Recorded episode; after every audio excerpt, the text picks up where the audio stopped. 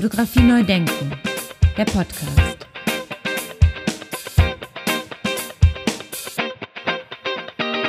Ja, ganz herzlich willkommen zu einer weiteren Ausgabe von Fotografie neu denken. Ja, das Teilnahmeformular zum Deutschen Fotobuchpreis ist nach wie vor online und wir haben eine neue Kategorie geschaffen, nämlich die Kategorie Textband Fototheorie. Und warum sage ich das hier an dieser Stelle nochmal? Weil heute habe ich jemanden zu Gast, der sozusagen die Jury, wenn man so will, ist für diese Kategorie. Es geht um Professor Dr. Bernd Stiegler. Ja, und wer nochmal nachhören möchte, wer alles in der Jury ist, in der vorletzten Episode habe ich ausführlich darüber gesprochen. Jetzt aber zu Bernd Stiegler. Er wurde 1964 im Sauerland geboren, studierte Germanistik und Philosophie in Tübingen, München, Paris, Berlin und Freiburg und ist heute Professor an der Universität in Konstanz. Ja, herzliche Grüße aus Essen und herzlich willkommen in meinem Podcast, lieber Herr Stiegler. Ja, vielen Dank. Herzliche Grüße zurück aus dem wie immer verregneten Sauerland, aber das gehört zur Gegend mit dazu. Sehr schön. Jetzt wollen wir Sie mal so ein bisschen kennenlernen. Ähm, wie sind Sie denn zur Fotografie gekommen oder wie sind Sie dahin gekommen, dass Sie sich mit Fotografie beschäftigen? Mal so ein kurzer Abriss darüber. Naja, das ist natürlich eine lange Geschichte, die man lang oder auch kurz erzählen könnte. Ich versuche es jetzt eher mal ein bisschen kürzer zu erzählen. Also äh, studiert habe ich äh, äh, Literaturwissenschaften, also Germanistik und Philosophie an verschiedensten Orten, am Ende dann aber in Paris und habe dann mich im Zuge meiner Habilitation zum ersten Mal und das aber auch dann relativ ausführlich mit Fotografie beschäftigt, weil ich damals noch in der Literaturwissenschaft war ähm, und in der Literaturwissenschaft den Eindruck hatte, dass bestimmte Themen bereits gewissermaßen salopp formuliert abgefrühstückt waren mir aber die Fotografie die Möglichkeit eröffnete, andere Horizonte zu eröffnen, auch in meinem eigenen Fach. Also die, das war damals eben noch die Literaturwissenschaft. Und ich habe dann eine Arbeit geschrieben äh, über Literatur und Fotografie im 19. Jahrhundert äh, und habe mich dann ausführlich eben auch mit der Fotografiegeschichte des 19. Jahrhunderts äh, beschäftigt äh, und dann festgestellt, dass die Fotografie ein ausgesprochen attraktives, interessantes äh, und sagen wir mal buntscheckiges Terrain war, äh, weil es einem die Möglichkeit gab, in den unterschiedlichsten Feldern aktiv zu sein. Beispielsweise äh, in der Wahrnehmungsgeschichte, das habe ich damals relativ ausgiebig gemacht, aber auch eben in der Wissenschaftsgeschichte, in der Ästhetik äh, und eben auch in der Literaturwissenschaft. Da ist ein Buch raus ent, äh, entstanden, also meine, meine Habil. Äh, äh, Philologie des Auges, die Entdeckung der fotografischen Wirklichkeit im 19. Jahrhundert. Äh, das, äh, da ist der erste Teil, geht es ausschließlich um Fotografie, um die Fotografiegeschichte des 19. Jahrhunderts und im zweiten Teil dann insbesondere um die französische und deutsche Literatur des 19. Äh, Jahrhunderts. Und dann äh, habe ich einen ganz anderen Weg eingeschlagen, weil ich mich nicht wieder zurückgegangen bin oder nicht an der Uni geblieben bin, sondern in den Verlag gegangen bin. Ich habe dann äh, acht Jahre im Verlag gearbeitet als äh, Programmleiter äh, Wissenschaft bei Surkamp und war für ganz andere Bereiche zuständig, aber auch äh, ein bisschen für Fotografietheorie, äh, weil wir damals zum Beispiel dann in der STW die beiden von Hertha Wolf äh, verantworteten Bände gemacht haben. Und ich habe parallel dazu auch noch im Bereich der Fotografie weitergearbeitet äh, und also jenseits meines Jobs gewissermaßen.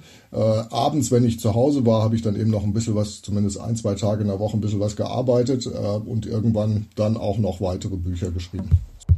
Irgendwann habe ich mein habe ich ein Sabbatical genommen von äh, von einigen Monaten, äh, war damals in Erfurt und hatte schon eine ganze Reihe von kürzeren Texten vorbereitet äh, und habe dann äh, eine äh, die Theoriegeschichte der Fotografie geschrieben, also ein umfangreicheres äh, Buch, was dann so eine nochmal einen anderen Fokus hatte und ein kleines äh, eher ludisches Bändchen, das heißt Bilder der Fotografie, ein Album fotografischer Metaphern. Das war lauter Material, das ich im Zuge der Bearbeitung der Theoriegeschichte gesammelt hatte.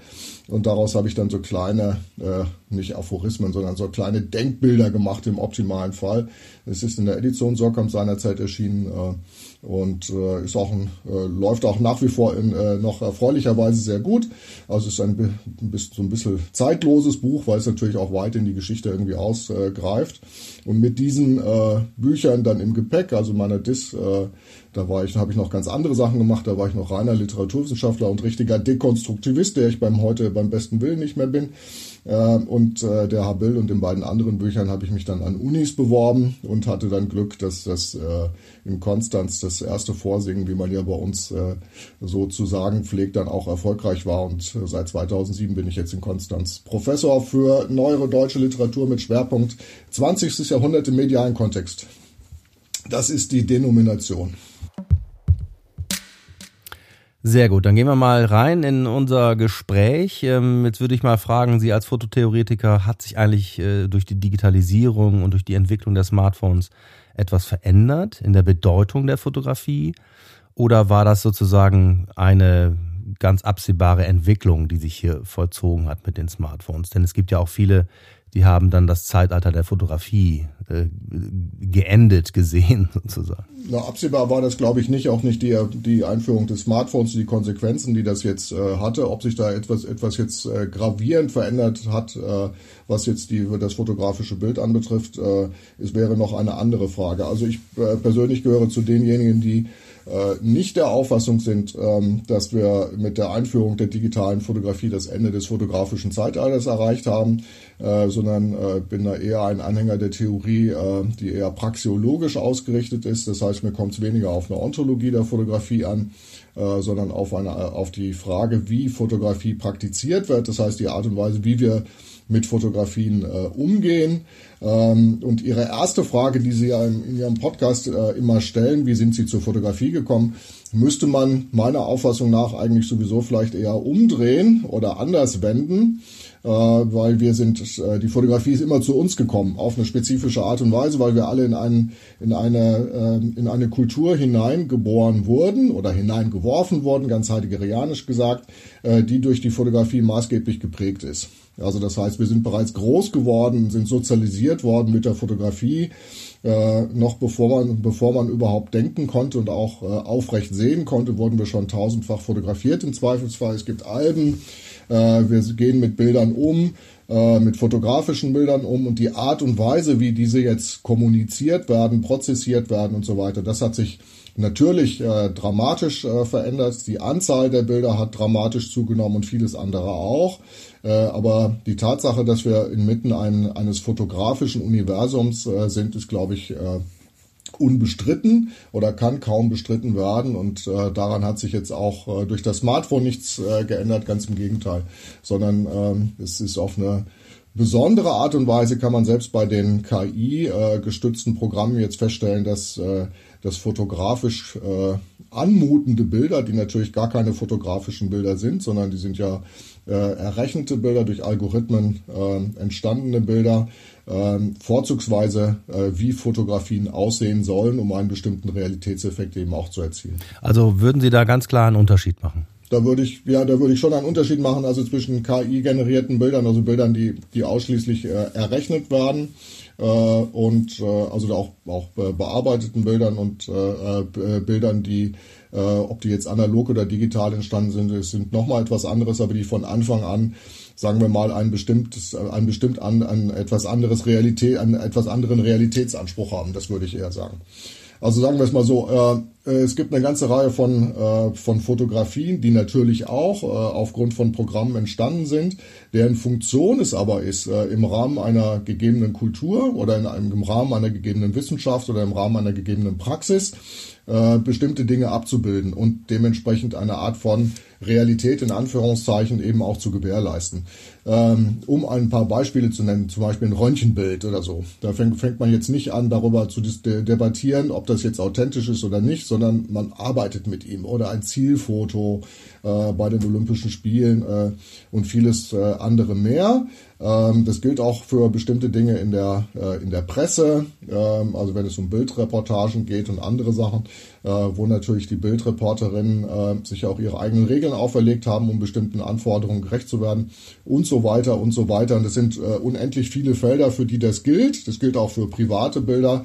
Ähm, man fängt jetzt eben nicht an, bei den privaten Alben darüber zu debattieren, ob die jetzt nachbearbeitet sind oder nicht. Im Zweifelsfall sieht man es ihnen an, weil äh, weil man sich nicht so viel Mühe gemacht hat.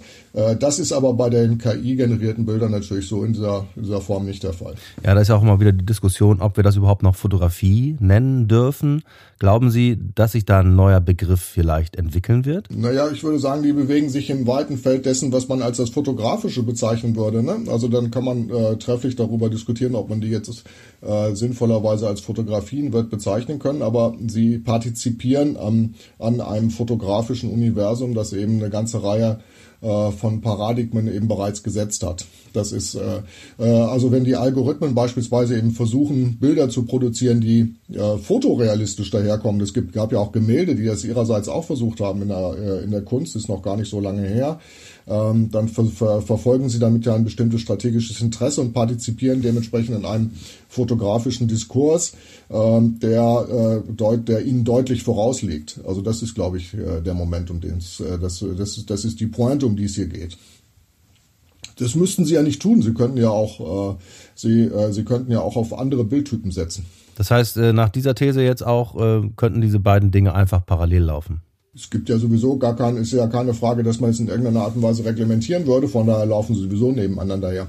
Ähm, also man muss ja auch nicht, äh, äh, man muss ja nicht eine äh, eine eine Herde, die aus sehr vielen Schafen besteht, die sehr unterschiedliche Farben haben, ähm, immer in weiße, schwarze, buntscheckige oder wie auch immer irgendwie sortieren, sondern am besten ist, wenn die wenn die durcheinander laufen, dann sieht es besser aus. Was mich auch immer wieder äh, überrascht und auch herausfordert, ist, dass diese, dass dieses Fotografische so viele Möglichkeiten hat, dass es eine, ein so vielfältiges Medium ist wie kein anderes. Und das hat mich immer, immer wieder fasziniert. Und es ist omnipräsent. Überall in unserer Gesellschaft ist das fotografische Bild mittlerweile tief eingegraben. Absolut. Also ob das ist, äh, kommt mir jetzt hier gar nicht notwendigerweise auf die Gegenwart an. Ähm, also in meiner eigenen äh, Geschichte, also akademischen Geschichte oder äh, intellektuellen Geschichte oder auch ästhetischen Geschichte, war es war es ja so, dass die Fotografie mich deshalb fasziniert hat, weil ich die Fotografie als ein als ein Feld entdeckt habe, das das sehr viele Möglichkeiten hat. Also das in unendlich viele verschiedene Bereiche hineinragt und dass man äh, in dem Moment, wenn man es bearbeitet oder sich dort hineinbegibt, äh, immer wieder neue Entdeckungen machen kann. Also das heißt, man kann dann eben auch in die Wissenschaftsgeschichte reingehen und dann schauen, was passiert, wie wird die Fotografie eingesetzt äh, im Laufe der Zeit, um bestimmte Dinge überhaupt denken, wahrnehmen und dann auch theoretisch fassen zu können. Es hat aber auch was zu tun mit kulturellen Veränderungen. Ich habe relativ äh, äh, intensiv auch über äh, Spiritismus gearbeitet, über spiritistische Fotografie, also im Zusammenhang mit äh, Sir Arthur Conan Doyle, über den ich mal ein Buch geschrieben habe.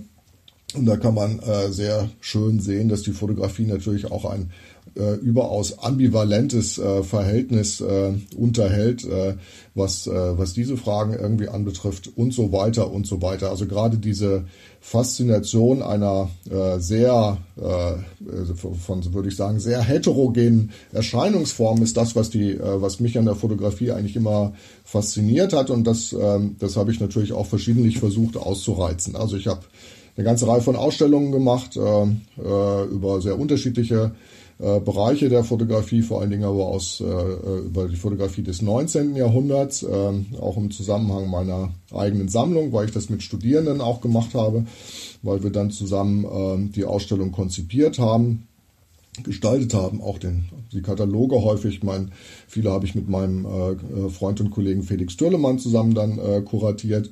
Ähm, ich habe eben diese ganze Reihe von äh, diese Editionen äh, herausgebracht, wo es dann eher um theoretischen Zugang gibt, aber von wichtigen Stimmen der Fotografietheorie. Und parallel dazu eben dann noch Monographien geschrieben über äh, wichtige äh, Positionen, über theoretische Fragen, über Fotografinnen und Fotografen, äh, theoretische Fragen, aber dann eben auch über äh, wichtige Fotografen, wie zuletzt dann eben Nadar, also den französischen, den großen französischen Fotografen des 19. Jahrhunderts. Und jetzt habe ich äh, ein Buch geschrieben über Oskar Gustav Reiländer, einen äh, englischen Fotografen aus der, aus der viktorianischen Zeit und eine äh, Edition mit seinen Schriften gemacht.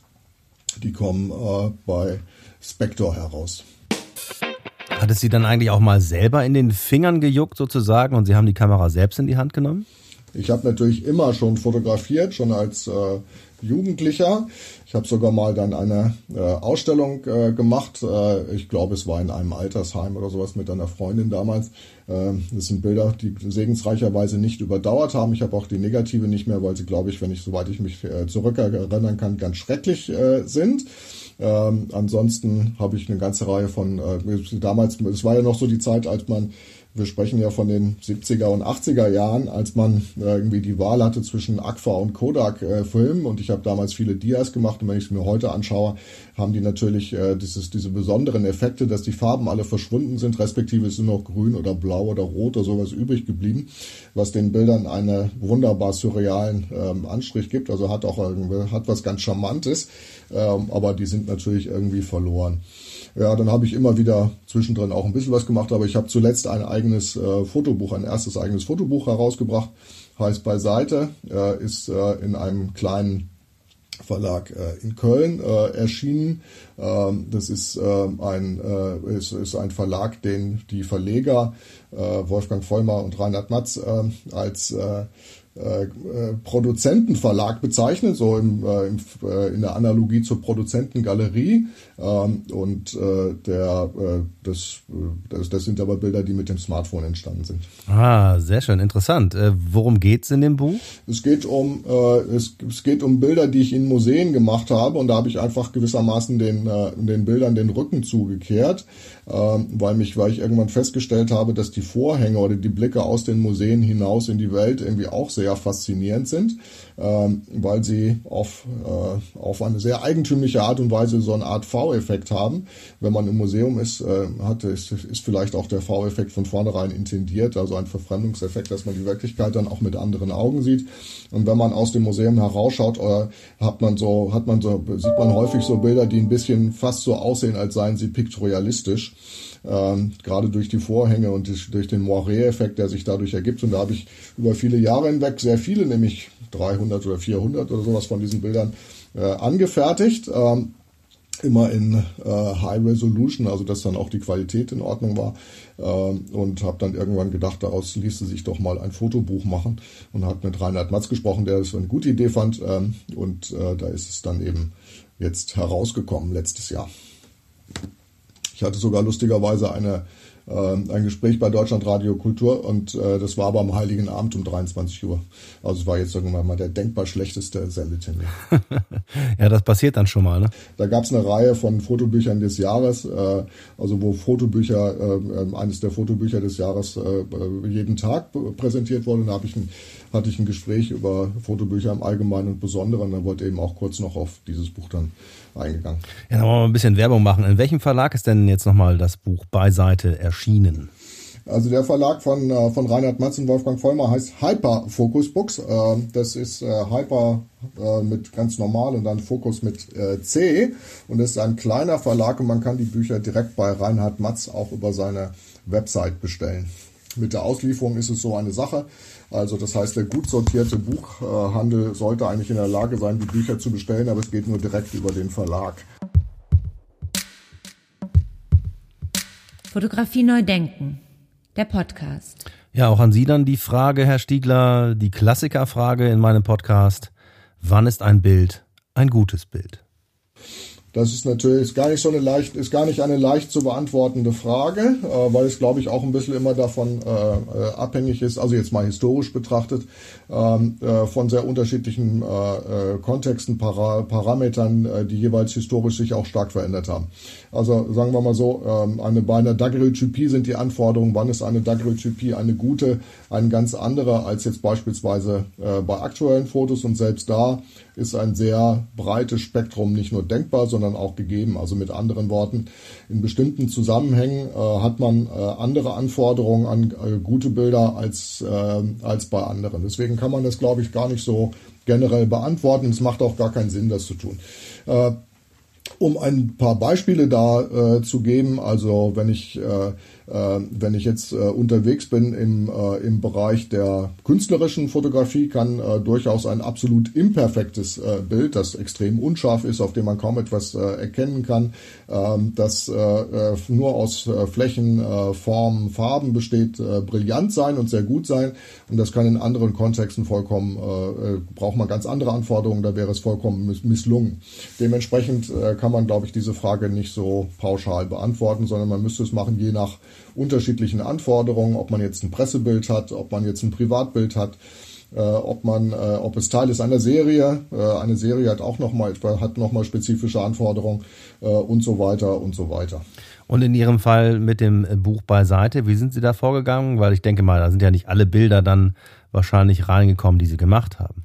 Äh, äh, das, äh, nein, nein, das, da habe ich eine Auswahl, da habe ich eine Vorauswahl getroffen. In dem Fall äh, ist es natürlich, ist es natürlich so, dass die, dass die Bilder, sagen wir mal, äh, strukturhomolog sind. Also die sind alle relativ ähnlich. Äh, und wenn man daraus ein Buch macht, äh, kommt es ein bisschen darauf an, zum einen äh, die eine gemeinsame, eine ähnliche Bildsprache zu finden, aber auch äh, bestimmte Effekte von äh, Redundanz, sprich Langweiligkeit äh, zu vermeiden. Also mit anderen Worten, ich habe dann versucht, Bildgruppen zu finden, immer von einzelnen Museen, äh, die nicht nur mit einem Foto vertreten sind, sondern mit mehreren ähm, und äh, diese so zu gestalten, dass an, am Ende sehr unterschiedliche Spielformen von ähnlichen Phänomenen irgendwie erkennbar waren, ohne dass sich die Dinge unendlich wiederholt haben. Also es macht wenig Sinn, immer äh, weiße Vorhänge zu zeigen und es macht auch wenig Sinn, immer weiß äh, so helle Lichtstrahlen zu zeigen oder bestimmte Moiré-Effekte, sondern äh, die müssen dann, äh, äh die müssen dann schon irgendwie unterschiedlich sein, so dass sich auch äh, in dem Buch ähm, äh, eine, eine Art von anderer Lesbarkeit äh, ergibt und von ästhetischer Spannung, die dann auch gegeben ist. Jetzt habe ich nicht so ganz äh, den Überblick, aber stehen Sie da eigentlich alleine da sozusagen als Fototheoretiker, der dann auch mal äh, die Kamera äh, zur Hand nimmt und ein Buch macht, was ich ja klasse finde? Ähm, sind Sie da alleine? Boah, das sagen wir mal so, es gibt, es gibt, gibt eher den Unterschied, den umgekehrten Fall. Es gibt eine ganze Reihe von Fotografinnen und Fotografen, die, äh, die ihrerseits eben auch theoretisch tätig waren. Ne? Also das ist, äh, gibt's gibt's berühmte Beispiele, also insbesondere in, äh, in Amerika und im englischsprachigen Bereich. Ähm, das sind äh, sehr viele, äh, für die das, für die das der Fall ist. Also Ellen Sekula oder sowas, äh, um jetzt mal, also gibt's aber wirklich viele, viele, viele, ähm, die, die beides gemacht haben und das finde ich auch ähm, äh, mehr als nur bereichernd, weil, weil wir dadurch dann eben auch sehen, dass, es eine, dass es eine starke Interaktion zwischen fotografischer Praxis und auch fotografischer Theoriebildung gibt. Selbst so jemand wie Jeff Wall, den wir irgendwie vorzugsweise eben als Künstler kennen, hat äh, ganz äh, formidable äh, Texte geschrieben, die weit zurückreichen und sich äh, auch mit der Fotografie des 19. Jahrhunderts intensiv beschäftigen. Selbst mit Baudelaire und solchen Sachen, also der kennt sich wirklich super aus und die es auch unbedingt zu, zu lesen lohnt. Also auch das, äh, äh, und das gilt für, für viele Fotografinnen und Fotografen, die eben auch äh, über ein theoretisches Werk äh, verfügen. Und das ist ja auch im Prinzip das Ziel der Reihe Fotogramme, die ich rausgegeben habe, dann eben nicht von den Bildern herzukommen, sondern von den Texten der Fotografinnen herzukommen, um diese dann eben auch als Edition äh, herauszubringen. Ja, mein Podcast heißt ja Fotografie neu denken. Herr Stiegler, ist Ihnen das mal begegnet? Oh, da ist mal richtig über den Tellerrand gedacht worden zum Beispiel oder wow, das haut mich jetzt von den Socken? das haut mich von den Socken. Also äh, das ist natürlich eine, ist natürlich der maximale Anspruch. Ähm, da ist ein bisschen die Frage, worauf, äh, worauf das zielt. Und auch da würde ich gerne am ehesten wieder äh, differenzierter antworten, weil äh, eine allgemeine Fotografietheorie, äh, die jetzt ganz neu daherkäme und alles irgendwie auf äh, neue, auf neue Füße stellen würde, sehe ich nicht. Und das ist auch, glaube ich, nicht der Anspruch. Das ist gar nicht, äh, äh darum geht's jetzt auch, glaube ich, gar nicht.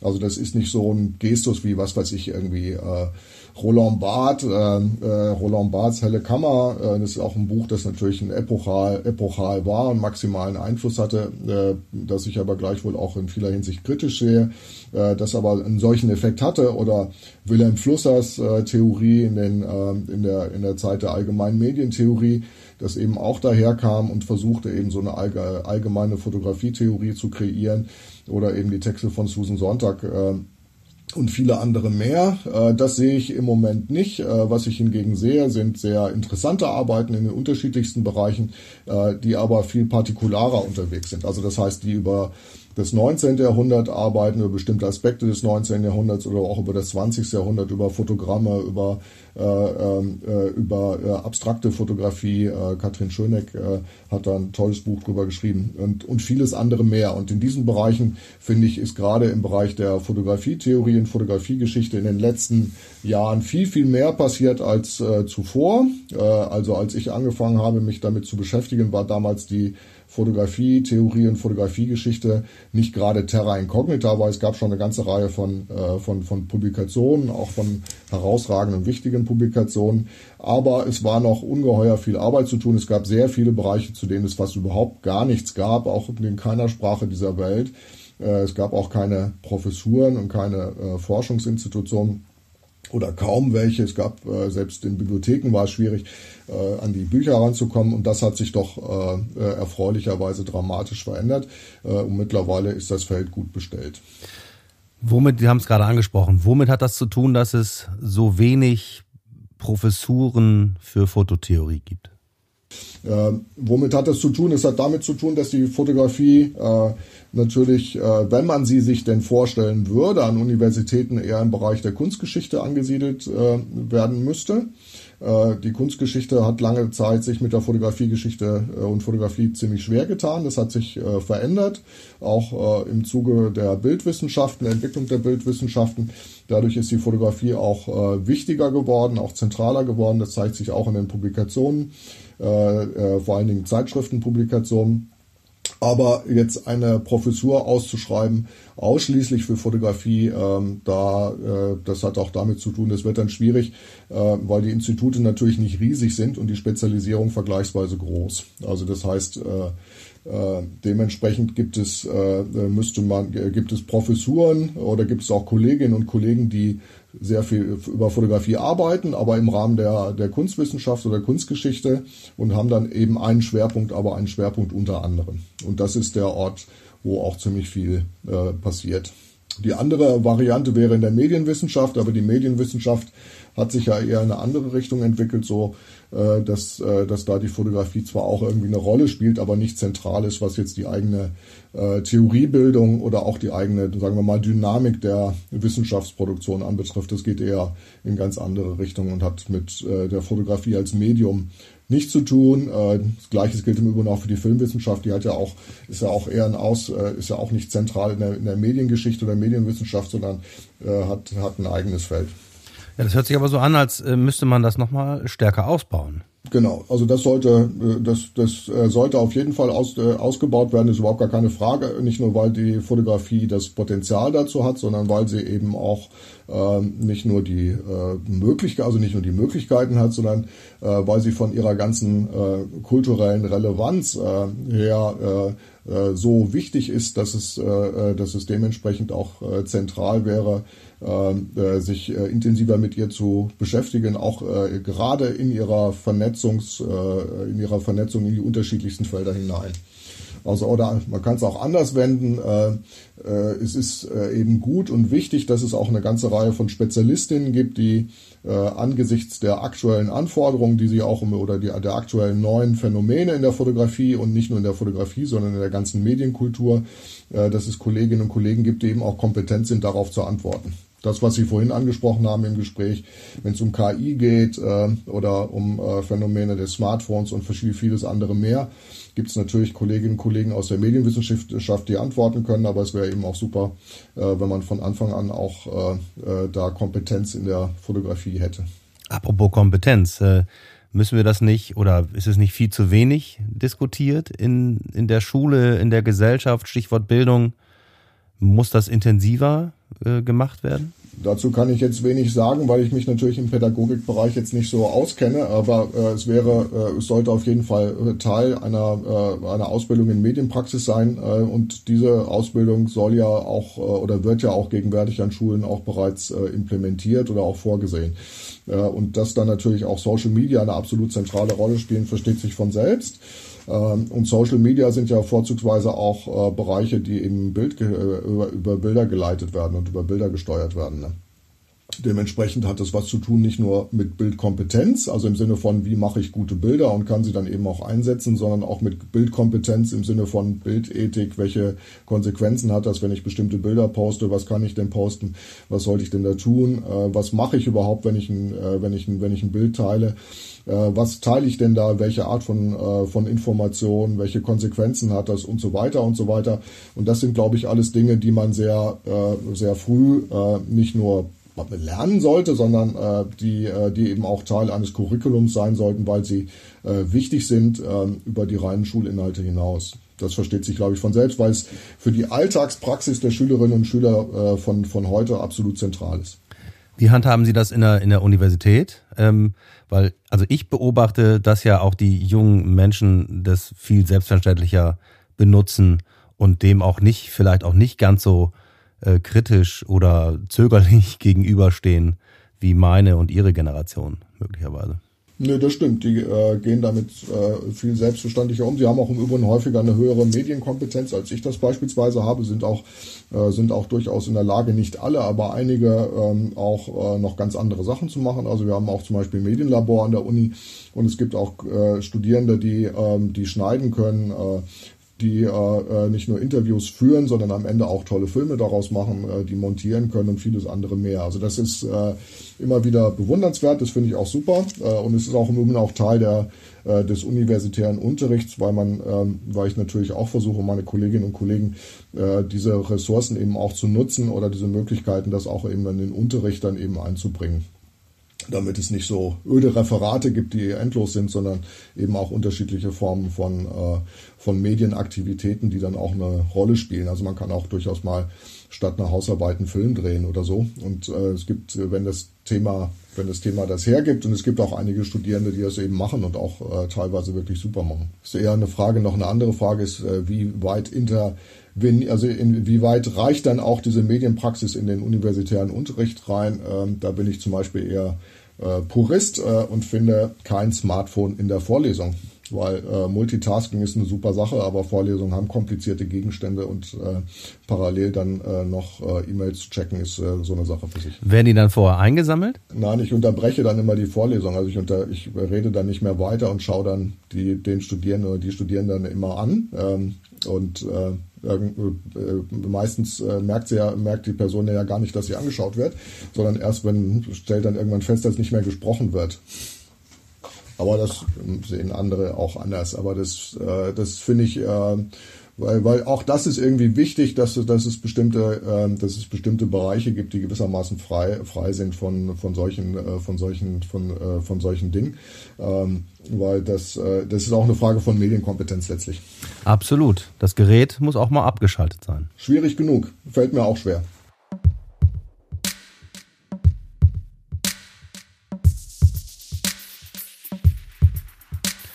Woran arbeiten Sie eigentlich gerade? Gibt es irgendwie Projekte, mit denen Sie sich gerade beschäftigen? Ja, es gibt äh, also ich finde, dass das Leben ja immer Projekte braucht, also habe ich immer mehrere. Ähm, und äh, jetzt in meinem konkreten Fall ist es so, dass ich gerade zwei Bücher abgeschlossen habe äh, über Oskar Gustav Reiländer, ja, die bald hoffentlich dann bei Spector erscheinen. Ähm, das eine heißt Gedanken sichtbar machen, das ist eine Monographie zu Reiländer, also einen viktorianischen Fotografen, also in der Mitte des 19. Jahrhunderts äh, in England, den ich wahnsinnig spannend finde, auch deshalb, weil er äh, sehr unterschiedliche Bereiche äh, bespielt. Also er war zum Beispiel das letzte Buch von Charles Darwin, äh, Language of Emotions in äh, Man and, and Animal äh, mit äh, Illustrationen äh, versehen, äh, hat aber auch Straßenkinder äh, fotografiert, äh, im Studio wohlgemerkt, da war so eine frühe Form von sozialdokumentarischer Fotografie oder prä-sozialdokumentarischer Fotografie, hat mit Montageverfahren gearbeitet bei seinem epochalen äh, Bild The Two Ways of Life schon sehr früh in den äh, 1850er Jahren. äh, hat sich äh, mit um die Kunstfotografie, mit Kunstfotografie intensiv beschäftigt und auch äh, ganz neue Wege gefunden. Also das heißt, man kriegt da so eine kleine Kulturgeschichte der viktorianischen Fotografie anhand eines Fotografen, ähm, der auch mit äh, Lewis Carroll und Julia Margaret Cameron äh, natürlich äh, bekannt war und zusammengearbeitet hat. Äh, und das ist das, was ich abgeschlossen habe. Äh, und dazu gibt es noch eine Edition seiner Schriften. Was ich dann mache, aktuell ist ein Projekt, das mache ich mit meinem äh, Kollegen Karl Ellerbrock zusammen, äh, ist eine digitale Edition äh, eines Gästebuchs von Nadar, also dem französischen, berühmten französischen Fotografen äh, des 19. Jahrhunderts. Da gibt es ein Gästebuch, das er ähm, geführt hat seit dem Anfang seines fotografischen Studios ähm, zu Beginn der 1850er Jahre äh, bis hin äh, der, zur Eröffnung des, äh, äh, des großen, riesengroßen und berühmten Studios Boulevard der Capucines, was ungleich größer auch angelegt war. Da lag es damals dann offenbar im Eingangsbereich, aber wurde nur oder wurde immer rausgekramt, wenn ganz besonders prominente Gäste gekommen sind. Und das ist ein Buch mit über 400 Einträgen und da ist die ganze äh, illustre Gesellschaft äh, von Paris äh, äh, in der Zeit äh, um 1855, 60 vertreten. Also es gibt ein Gedicht von Baudelaire, ein Gedicht von Nerval, es gibt aber auch Zeichnungen von Doré und von Daumier und äh, vielen anderen mehr. Und was wir da machen, ist eine digitale Edition, äh, wo auch äh, wo die Transkription der verschiedenen Einträge gegeben wird, die Fotos dazugestellt werden, weil die, die Leute sind ja gekommen, um sich von Fotograf von Nadar fotografieren zu lassen, wo Karikaturen äh, ergänzt werden von Nadar, insofern sie dann eben auch äh, äh zur Verfügung stehen.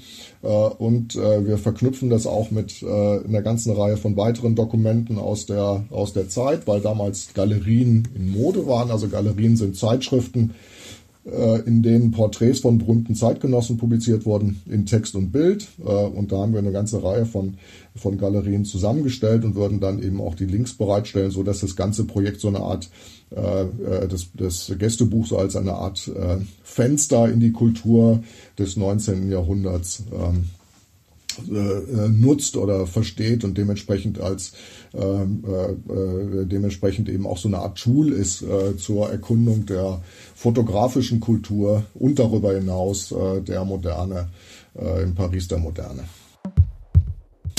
Und dann habe ich noch ein weiteres Projekt, äh, eine, kleine, eine kleine Monographie will ich schreiben über das Stendhalsche Syndrom. Das ist gar nicht, hat mit Fotografie mal nichts zu tun. Ähm, das Stendhalsche Syndrom ist nach dem französischen Schriftsteller Stendhal benannt äh, und bezeichnet eigentlich erstmal nichts anderes, als dass ein angesichts von Kunstwerken eine Art von Unwohlsein bekommt, äh, überkommt, also eine Art von man wird überwältigt durch die Bilder äh, und äh, oder durch die äh, von der von der Kunst äh, und muss einen Arzt zu Rate ziehen, weil einem schwindlig wird oder man in Ohnmacht fällt oder irgendetwas anderes passiert. Und das ist häufiger, das ist ein Phänomen, das ist häufiger beobachtet worden. Und da würde ich gerne einen längeren Essay zu schreiben vorzugsweise dann in Florenz, wo es am meisten, äh, am häufigsten beobachtet wird in den Uffizien. Interessant. Ja, sehr viele Projekte finde ich gleichzeitig. Wie, wie kommen Sie auf diese Projekte? Also wie gehen Sie vor? Kommen die Projekte zu Ihnen? Suchen Sie die Projekte? Ja, das ist ja sehr unterschiedlich. Also bei Nadar ist es jetzt so, dass äh, ich habe eine Monographie geschrieben über Nadar und da wusste ich, dass es dieses mythische Gästebuch eben gibt. Ähm, das liegt aber in Philadelphia äh, und dementsprechend konnte ich es nicht einsehen, weil ich da eigentlich hätte hinfliegen müssen. Und das schien mir jetzt nur um ein Gästebuch, äh, nur ein Gästebuch in Anführungszeichen irgendwie anzuschauen, dann doch ein bisschen übertrieben, weil man nicht so genau weiß, was dann dabei herauskommt. Und für das Buch brauchte ich das jetzt auch nicht. Damals war es auch noch nicht digitalisiert. Ähm, aber ich bin da gewissermaßen am Ball geblieben und äh, war zuletzt auch eingeladen auf einer Tagung äh, äh, etwas zu sagen über Nadar und Baudelaire und bin dann nochmal drauf gestoßen, dass es ja auch dieses Gästebuch gibt und habe dann nochmal nachgefragt in Philadelphia, Philadelphia und siehe, äh, es wurde gerade digitalisiert und dann haben sie das ein bisschen beschleunigt und dann habe ich das bekommen und fand das eben als Projekt dann so äh, interessant, dass ich mir gedacht habe, da kann man was äh, Tolles mitmachen, äh, weil das Material ist super. Ähm, und äh, es ist in der Tat auch deshalb interessant, weil in Amerika, in Philadelphia, gab es einen Kollegen, der mittlerweile schon verstorben ist, also schon vor einigen Jahren, nämlich ein Bibliothekar dort, der auch schon vorhatte, was dazu zu machen und damit eigentlich gestrandet ist. Der wollte eine Monographie dazu machen und eine Ausstellung. Und das hat nicht funktioniert aus verschiedenen Gründen. Es hat aber vielleicht auch deshalb nicht funktioniert, weil beide äh, Formen eigentlich für so einen Typ von, äh, von Text gar nicht geeignet sind. Äh, man kann das nicht gut ausstellen, weil es einfach auch zu viele Einträge sind und man kann daraus auch nicht richtig gut ein Buch machen, sondern gerade die digitale Form ist in dem Fall äh, wahrscheinlich sogar die geeignetste, weil man dann eben auch Links bereitstellen kann äh, und diese ganze Netzwerkstruktur äh, funktioniert hier ungleich besser und die hatte er damals auch gar nicht zur Verfügung. Aber und dementsprechend war ich jetzt in Amerika mit meinem äh, Kollegen Karl Ellerbrock und wir haben uns die ganzen Sachen angeschaut und auch die äh, Vorrecherchen äh, gesichtet und äh, übernommen und so weiter ähm, und äh, nutzen das jetzt. Ich habe zu Nadar auch noch ein zweites, äh, äh, zweites Buch gemacht, da auch noch eine zweite Edition, weil es von Nadar ein Interview gibt mit dem mit einem berühmten Naturwissenschaftler Chevreul, äh, im 19. Jahrhundert, der damals 100 Jahre alt äh, geworden ist und noch äh, äh, sehr fit war. Und mit dem hat man da ein Interview geführt. Und das heißt, die, die Kunst 100 Jahre alt zu werden. Und daraus habe ich dann eine kleine Edition gemacht, die bei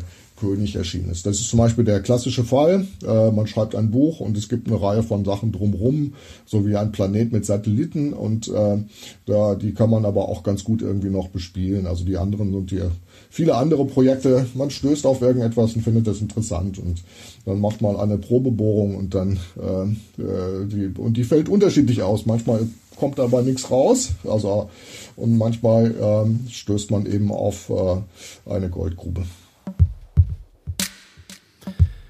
Jetzt nochmal ganz zum Schluss äh, unseres Gespräches eine Frage, die ich, glaube ich, so in der Form noch niemandem gestellt habe, aber Ihnen jetzt gerne die Frage stellen würde. Deutsches Fotoinstitut. Was, was halten Sie davon und wie sehen Sie die aktuellen Entwicklungen? Was soll ich dazu sagen? Im Moment kann man dazu, glaube ich, wenig sagen. Also es gab eine, äh, es gab halt eine, eine lange Vorgeschichte, äh, eine komplizierte Vorgeschichte, die auch weit äh, über die Zeit hinausreicht, äh, als es jetzt die Debatte äh, gab zwischen, äh, zwischen Düsseldorf und Essen, sondern es gab ja eigentlich mal eine erste, äh, eine, äh, eine erste Initiative damals schon in Berlin. Es ist aus verschiedenen Gründen gescheitert. Jetzt ist der Zuschlag für Düsseldorf erfolgt. Ähm, das halte ich, äh, ich hätte Essen präferiert, sage ich ganz deutlich aus verschiedenen Gründen, auch aufgrund der, äh, der verschiedenen äh, Institute, Sammlungen, äh, Institutionen vor Ort, die ich, die, die glaube ich, einen guten Synergieeffekt gehabt hätten. Jetzt ist es Düsseldorf geworden. Was daraus am Ende wird, wissen zwar nicht die Götter, äh, aber ich weiß nicht, wer es weiß. Also weil man muss, man müsste ja jetzt erstmal auch ein Konzept entwickeln für für dieses Institut, um zu überlegen, wie sieht das denn ganz konkret aus ähm, was äh, soll dort geschehen und was soll dort nicht geschehen, äh, welche, welche Funktionen sollen dort äh, übernommen werden und welche nicht. Ähm, gibt es eine Sammlung, gibt es keine und so weiter. Alles das sind diese Dinge, die jetzt besprochen werden müssen und meines Wissens nach gibt es bisher kein Konzept und dementsprechend kann, kann man dazu auch noch nicht so viel sagen. Ich habe selber interessanterweise oder äh, lustigerweise eine Machbarkeitsstudie geschrieben für ein österreichisch, für ein mögliches österreichisches äh, äh, Fotomuseum äh, Bundesmuseum, das in Salzburg angesiedelt werden sollte. Ich habe einen Auftrag bekommen vom, äh, vom Land Salzburg, das zu machen, habe das auch äh, getan. Also vor ist auch schon wieder ein paar Jahre her, ähm, äh, weil äh, in Österreich natürlich strukturell das gleiche Problem ist wie in Deutschland ähm, dass, äh, dass es auch eine ganze Reihe von äh, Nachlässen oder Vorlässen von Fotografinnen und Fotografen gibt und geben wird, in einer Zeit nicht fern von hier und man nach einem Ort sucht, äh, wo das dann, wo die dann eben angesiedelt werden könnten, um dann eben auch die Zerstreuung zu vermeiden. Das hat was damit zu tun, dass die Fotografie natürlich auch sich als Kunst zu einer bestimmten Zeit durchgesetzt hat, äh, die jetzt noch gar nicht so lange zurückliegt, aber so lange zurückliegt, dass die Fotografinnen und Fotografen jetzt eben ein bestimmtes Alter erreicht haben, wo sie an ihren Nachlass denken müssen. Ähm, das ist eine Situation, die ist relativ rezent äh, und da ist eben die Frage, äh, kann sich die Fotografie dort etablieren, ähm, auch institutionell etablieren. Und das ist eine Aufgabe, die auch das Deutsche Fotoinstitut wird leisten müssen. Warum ist das so kompliziert oder so schwierig, dafür ein Konzept zu entwerfen? Naja, es braucht ja Verantwortliche. Schwierig ist es nicht. Da müssen die Verantwortlichen benannt werden, die das machen. Ähm, und das macht nur dann Sinn, wenn man auch weiß, wer das sein wird. Also man kann zum Beispiel ja nicht einer späteren Leitung schon mal sagen, schon mit einem Konzept äh, konfrontieren, das dann nur noch umgesetzt wird, sondern das müsst, die, müssten, die, die Personen müssten dann, ähm, dann äh, natürlich auch in diesen ganzen Diskussionsprozess bereits äh, einbezogen werden. Oder man hält es relativ offen. Aber unmöglich ist es nicht, ist auch nicht schwierig. Das heißt, es ist nicht schwierig. Ist natürlich eine Herausforderung, aber es ist möglich.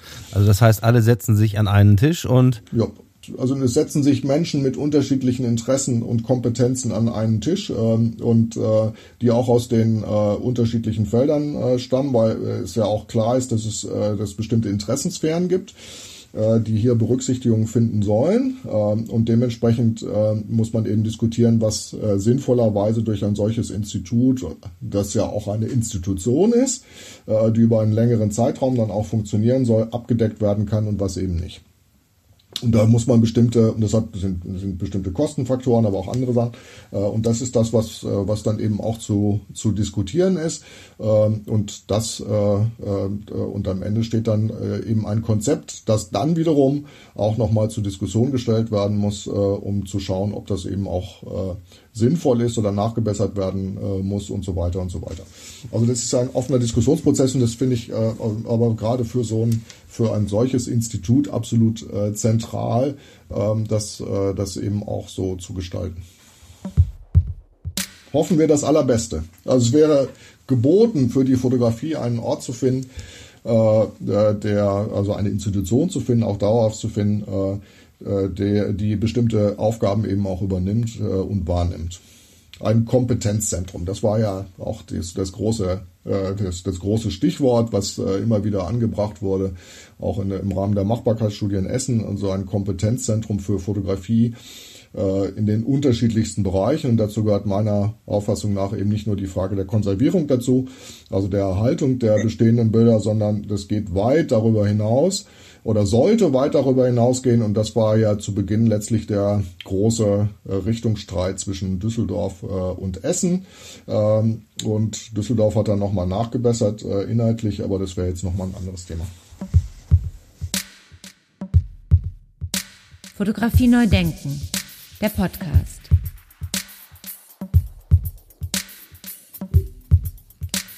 Ja, vielen Dank, Herr Stiegler, für das Gespräch. Alles Gute und bis zum nächsten Mal. Dankeschön. Ja, vielen Dank und äh, viel Erfolg äh, mit dem Podcast äh, Fotografie neu denken. Ja, alle weiterführenden Informationen sind in den sogenannten Show Notes zum Anklicken aufbereitet. Ja, und da Bernd Stiegler auch in der Fotobuchjury ist, in der Fotobuchjury für den aktuellen Wettbewerb 2023, möchte ich natürlich nochmal darauf hinweisen, dass der Deutsche Fotobuchpreis und das Teilnahmeformular sozusagen online ist unter www.deutscherfotobuchpreis.de. Da kann man auch nochmal die Jury nachlesen und alle Kategorien. Also Bernd Stiegler zum Beispiel ist vor allen Dingen maßgeblich für die Kategorie 07 Textband Fototheorie zuständig, also alles, was fototheoretisch verschriftet wird. Wer sich dafür interessiert, der findet alle Informationen unter www.deutscherfotobuchpreis.de. Dann bleibt mir nur noch zu sagen, herzlichen Dank fürs Zuhören, fürs Dabeisein, fürs Mitdenken und bis zum nächsten Mal. Ciao, ciao. Fotografie neu denken, der Podcast.